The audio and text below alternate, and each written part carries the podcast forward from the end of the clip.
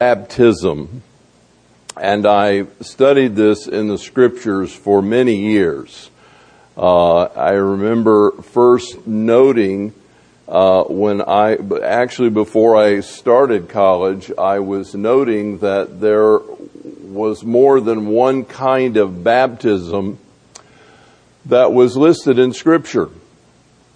And as I began to explore that, I thought, well, there's the the baptism of water that the disciples were to uh, conduct with all those who put their faith in Jesus and, and the baptism of the Holy Spirit. And then the more I got to studying, the more I realized there were more than those two. And as I began to research the subject and have studied them over the years, I find really that there are seven different baptisms mentioned in Scripture in the New Testament that have to do with the church. And as a consequence of that, uh, I want to touch base with you this morning on those seven baptisms because uh, most of them we will experience. There are, excuse me, there are a couple of them that we may not experience uh, unless uh, times change, but that many of our persecuted brothers are certainly experiencing. And so as we look at this this morning, um, I want to begin kind of in the beginning with the baptism of John. And if you look at uh, the third paragraph under the baptism of John, uh, this is the baptism of Jesus in the Jordan River. And uh, using the word of uh, may be a little misleading because at times we should look at it as in. Uh, and so as we go along, we'll see and note those occasions. But this is John's baptism in the Jordan. Jesus arrived from Galilee at the Jordan, coming to John to be baptized him. But John tried to prevent him, saying, I have need to be baptized by you. And do you come to me? But Jesus answering said to him, Permit it at this time, for in this way it is fitting for us to fulfill all righteousness. Then he, John, permitted him, Jesus. After being baptized, Jesus came up immediately out of the water, and behold, the heavens were opened and he saw the Spirit of God descending as a dove and lighting on him. And behold, a voice out of the heavens said, This is my beloved Son, in whom I am well pleased. It's hard to say as we look at some of the other Gospels who all heard that specific announcement. Some seem to hear it thunder but Jesus uh, heard it clearly, and possibly some of the disciples, that this was the Son of God. And John's observation was, this is the Lamb of God that takes away the sin of the world. We find that in the first chapter of John's Gospel, who, by the way, is not John the Baptist. It's two different Johns. There's a lot, a lot of Johns, actually. Um, but in the first chapter, John uh, the Baptist says, This is the Lamb of God that takes away the sin of the world. So when Jesus appears at the Jordan River to be baptized, John is offering a baptism of repentance. He has been preaching uh, righteousness and holiness and uh, persuading the people with the message of God that the hypocrisy uh, of Israel and the backsliding of Israel needs repentance and they need to come back to God with all of their heart. And so when Jesus shows up, John the Baptist is thinking, he does not need any repentance. There, there's nothing in this man to require repentance. And he says, I need you to baptize me. I, I don't need to, to be baptizing you. And Jesus says, allow it to be. Now it's interesting that in the book of Acts, the scripture says the gospel was being presented beginning with the baptism of John and going all the way through the resurrection and the ascension. The baptism of John was the specific beginning of the ministry of Jesus Christ. Until that time, he had been living in Nazareth, uh, except for his early childhood. Apparently, Joseph had died. Jesus was the head then of the household. It was his responsibility to uh, see that the family business was uh, carried on uh, appropriately, and that apparently was a carpentry uh, shop or a carpentry effort. Could even have been construction of the temple.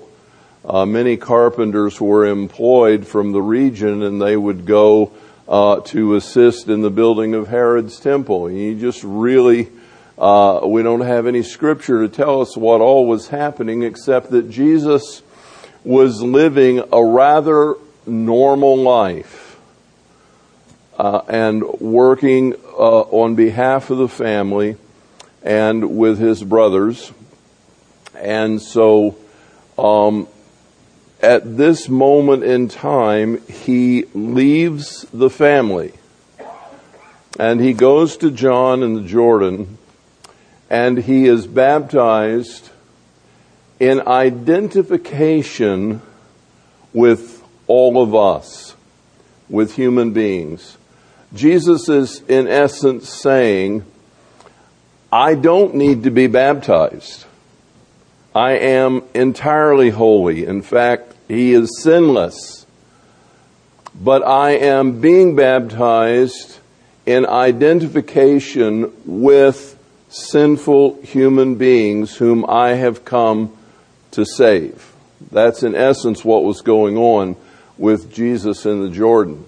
And that is his uh, clear identification that um, places him, uh, as it were, among humanity as the one who identifies with us in our sin and becomes the sin bearer. And what is the Father's response to that? This is my beloved Son, with whom I am well pleased. And so, John the Baptist offers a baptism of repentance.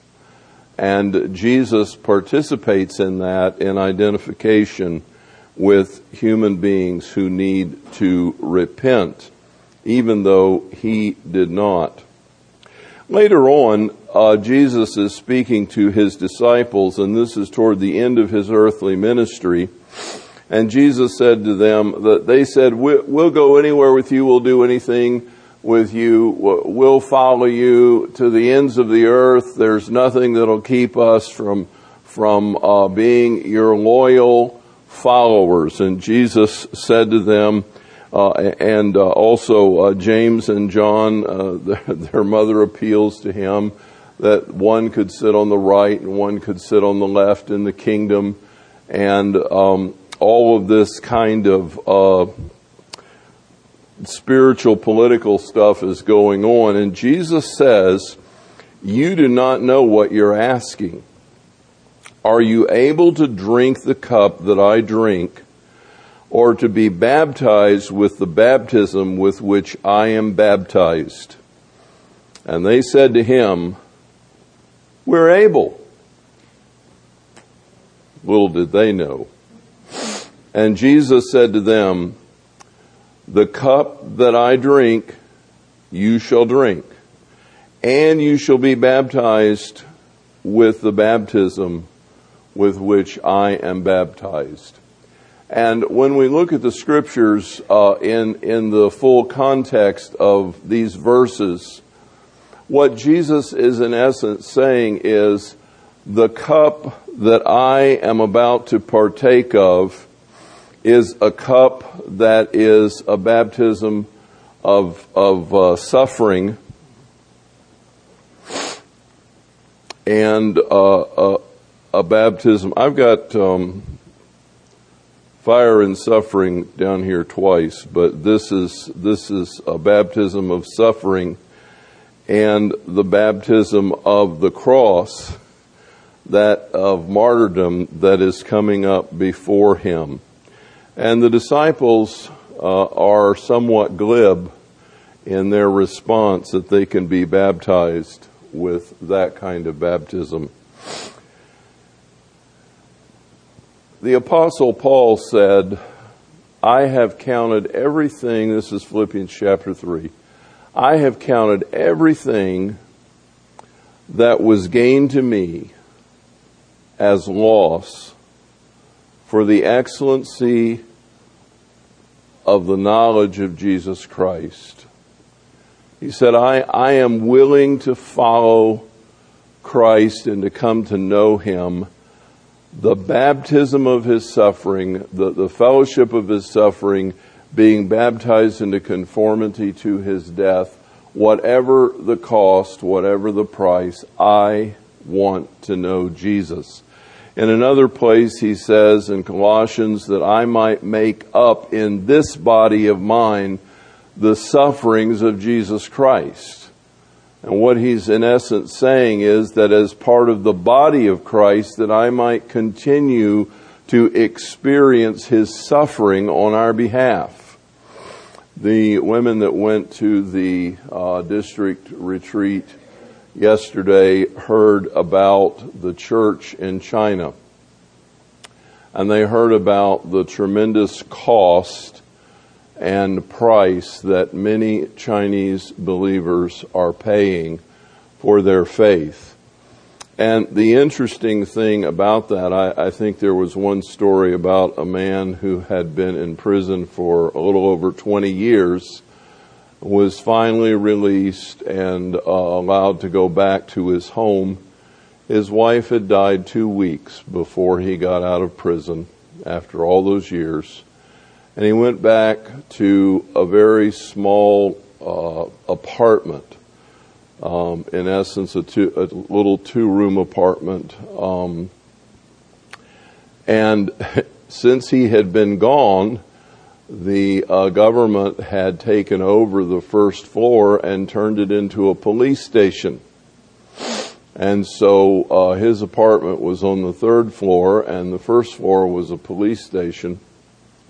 And he was prohibited from preaching or teaching or speaking about his faith or having anything to do with that.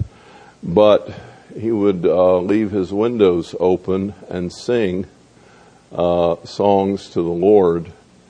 And ultimately, he was teaching up to 1,600 people per week. They filled the corridors, they filled the outside, they filled his little apartment.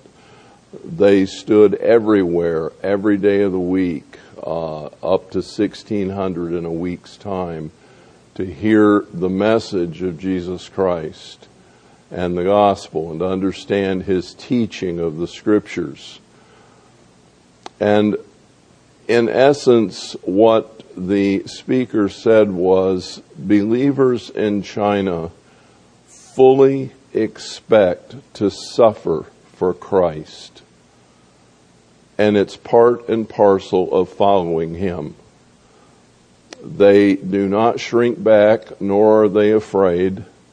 They fully anticipate that their following Jesus will be a costly endeavor. You know, we don't suffer like that. We can walk around McHenry or wherever you happen to work and be essentially incognito as a Christian. That's why I wanted to start with I'll tell the world that I'm a Christian. Water baptism is supposed to be, and I realize I've changed topics here for a moment, but water baptism is supposed to be a public testimony of identity with Jesus. And it doesn't cost us very much. But many believers across the world, it costs them dearly. And some of them, it costs their lives. They are martyrs for the faith. And they are sharing the baptism of the suffering of Christ, even as all the disciples suffered ultimately death as followers of Jesus Christ. And so um, there is a baptism of suffering and of uh, fire. And then after that, uh, in the third and fourth, as for me, I baptize you with water for repentance. John the Baptist is saying this, but the one who comes after me is mightier than I. I'm not fit to remove his sandals.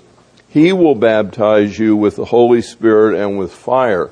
In this case, fire refers to the holiness and purity. And the baptism of the Holy Spirit refers to the Holy Spirit being poured out upon a believer as they submit to his uh, control and empowerment. And if you recall from Acts chapter 2, on the day of Pentecost, as they were meeting in the upper room and they were assembled there in prayer, Suddenly the room was filled with a rushing mighty wind. Now there's a reason why it was a wind, because it was the breath of God coming upon them, and they were all filled with the Holy Spirit. Frankly, in the book of Acts and in the New Testament, there's filling and baptism. Um, they're very, very closely identified but to be baptized in the Holy Spirit means to be immersed in Him. To be covered with the Holy Spirit. Just as if we had baptized today, the candidates would have been immersed in the water. To be baptized in the Holy Spirit is to be immersed in the Holy Spirit. And cloven tongues as of fire rested upon each of them. And that fire represented the holiness that the Holy Spirit brought to them as He empowered them to live godly lives like Jesus Christ. And so there is the baptism of the Holy Spirit and of fire, but there's also the concept of being filled with the Holy Spirit that involves not only the covering of the Holy Spirit for empowerment, but the indwelling, filling control of the Holy Spirit for godliness and purity and holiness that we might walk in the power of God inside and outside. And so there is the baptism of the Holy Spirit and fire. Numbers 3 and 4. Number 5, there is the baptism in water unto Christ. Now, this is the one that we're all so familiar with. Jesus said to his disciples, As you go into all the world, make disciples of all the nations, teaching them to observe all the things that I have commanded you, and lo, I am with you to the end of the age. They are to baptize them in the name of the Father and the Son and the Holy Spirit. In other words, they are to go into the water as a testimony that they have identified with Jesus, that they have gone under the water and come out of the water as Jesus went into the grave and came out of the grave. They have been baptized potentially in the Holy Spirit. He is available to them. They can be baptized in the Holy Spirit and immersed in the triune God in whom we live and move and have our being. So, water baptism is an outward sign of what has happened to us inwardly by the Spirit. And it's important to realize that water baptism in and of itself does nothing. I, want to underscore that. Just as communion, that we'll talk about in a moment, drinking juice or wine and eating bread does nothing. In and of themselves, you just get wet and you get a taste of drink and bread. It will not save you. It will not sanctify you. It will not make you a part of the church. It will not make you holy. It is an outward testimony in a picture form of what has happened internally by the work of the Holy Spirit to bring us to faith in Jesus Christ, to immerse us in Christ, to anoint us in holiness, and to give us an identity as followers of Jesus Christ. And when we are baptized in water, we are saying to everyone who is watching, I am a follower of Jesus Christ. I have put my faith and trust in Him. I have been buried with Him by baptism into death, and I have been raised with Him to walk in, in a new life. This is what has happened to me, and I want to uh, give all of you a picture of what has transpired in my life. So that baptism is an outward sign of the inward reality. But anybody can go in this pool and get wet. Unless it is coupled with faith as a means of identifying with Jesus it has no power. It has no meaning. It must be combined with faith as an outward testimony of the inward reality. Just as communion must be a testimony that I have identified with Jesus Christ, my Lord and Savior, who shed his blood for me and had his body broken for me, this I identify with. And so the communion, the koinonia, is the fellowship with Jesus at the table. And it shows our identity with Him. Uh, this is very important for us. In fact, if you look at this sheet, you find there's one central heading on the first page and another on the second baptism and communion. As uh, Protestants or as evangelicals, technically we're not Protestants, but we're evangelicals, and starting to have some wonderings about that. But anyway, we're followers of Jesus Christ. We believe there are two essential sacraments of the church, if you want to call it a sacrament. There's baptism and there's communion. The Catholic Church has seven sacraments. They have other things identifying uh, us with Christ, but Jesus only left us two things. Baptize them in the name of the Father, the Son, and the Holy Spirit. And as often as you eat this bread and drink this cup, you show forth my death until I come again. Those are the only two things that Jesus left us to do by way of symbolic meaning of our, uh, of our walk with Him. So the baptism in water is unto Christ as an outward sign of faith.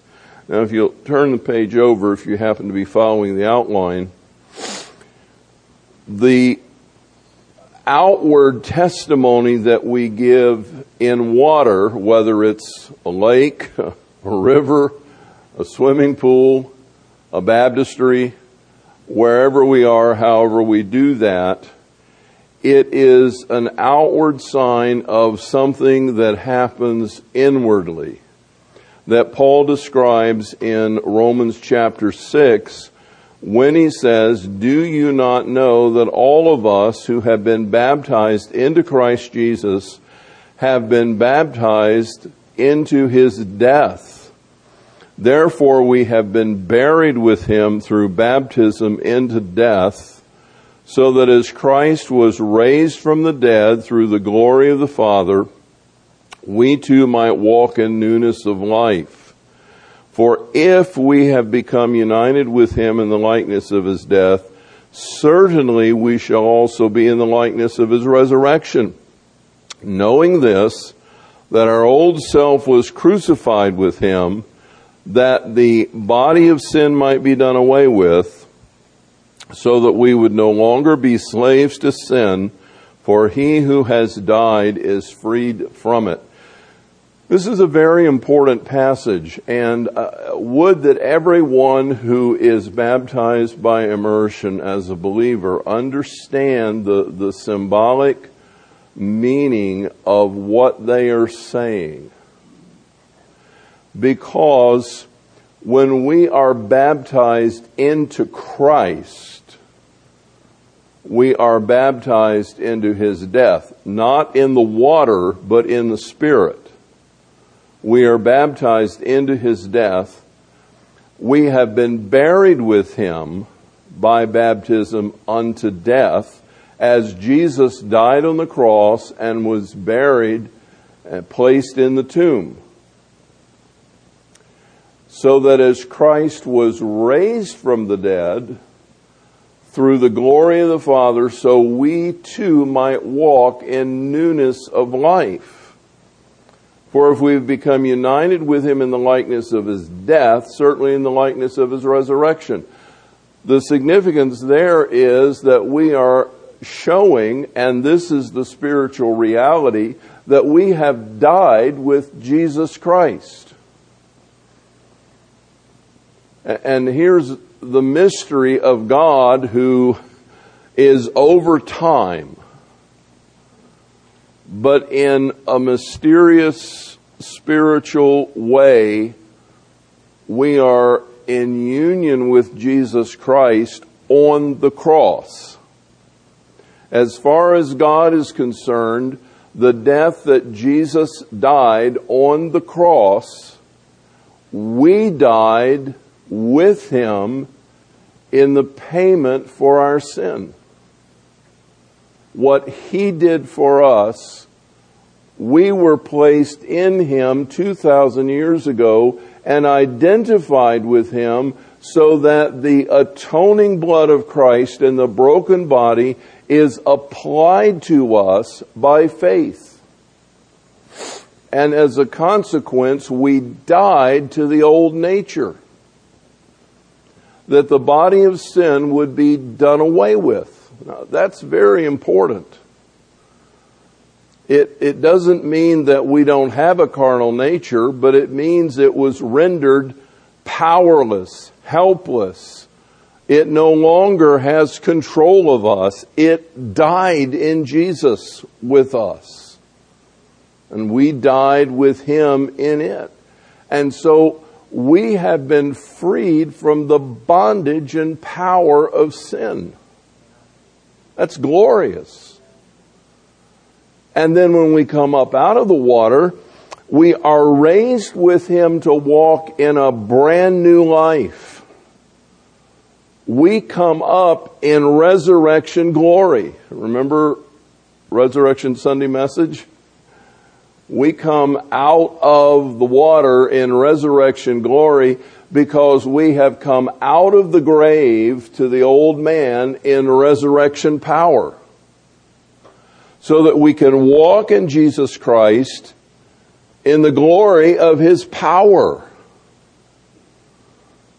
Jesus said, The things that you've seen me do, you shall do also, and greater things than these, because I'm going to my Father, and the Holy Spirit that I have had, I am giving to you to empower you for a new life.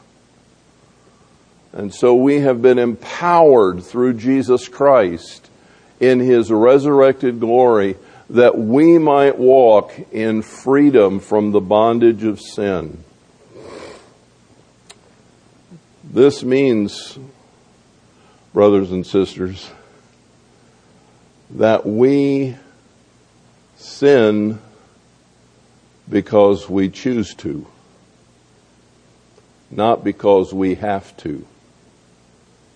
We have been released from bondage through the power of Jesus Christ. And so this is the real spiritual baptism of which water baptism is the outward symbolic representation. And finally, when we're raised in Christ to, to live a new life, for even as the body is one, this is number seven, yet has many members, and all the members of the body, though they are many, are one, so also is Christ. For by one Spirit we were baptized into one body, whether Jews or Greeks, slaves or free, and we were all made to drink of that one Spirit. When we come to Jesus Christ and are born again, the Holy Spirit baptizes us into Jesus. And in placing us in Jesus, He makes us to fulfill a role that has been uniquely designed by God and empowered and equipped by the Holy Spirit for us to fill. Some of you this morning are a thumb. You say, I don't want to be a thumb. That's not very nice. It's just a thumb. Did you know that your thumb is responsible for 50% of the control of your hand? Without your thumb, you have lost 50% of your hand's dexterity. Pretty important, wouldn't you say? Fingers, eyes, heart. Where would you be without your heart? Where would you be without your tummy? The one that receives the food, not the one that's over your belt. Where would you be without your tummy? Where would you be without your body parts? God has designed you for a role. You are uniquely empowered by a spiritual gift, one or more, to fill that role, to fit that place and the Holy Spirit places you into the body of Christ. He baptizes you into Jesus.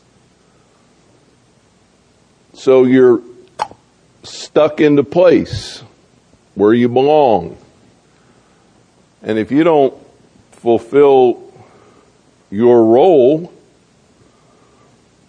the hand only has 50% of its dexterity. You're going to have to be fed through an IV because you don't have a tummy. You're not going to be able to walk very well because your big toe doesn't work. Just like the thumb's responsible for 50% of your hand, your big toe is responsible for a huge portion of your balance. The nerves in your big toe tell your body when it's upright and not. So if you want the church to be spinning around and standing on end, just don't be a big toe if that's what you were made to be. And the body is going to suffer and fall and stumble and not do well. Ask someone with severe diabetes who no longer can feel their toe how well that works not so well. So there are these seven baptisms that are available to us. We don't particularly need John's per se, but we do need repentance and faith to come to Christ. Not all of us will suffer and experience the, the fire of persecution. But all of us, by faith, are baptized into Christ. All of us, by faith, are baptized into the Spirit, or we can be. All of us, by faith, are offered the water baptism of immersion as a testimony. These are the baptisms that are available to us. The other order for the body is communion, and you are very well aware of that. We do that every month. But every time we drink the cup, and eat the bread, we testify to the Lord's death, His burial, His resurrection, and His coming again. And we recall that we are identified with Jesus Christ. I hope that's given you some things to think about. I hope you embrace those which are available to you. And if you're a follower of Jesus Christ, embrace the baptism of the Holy Spirit that you might walk in the power of resurrected life because it is ours for that privilege.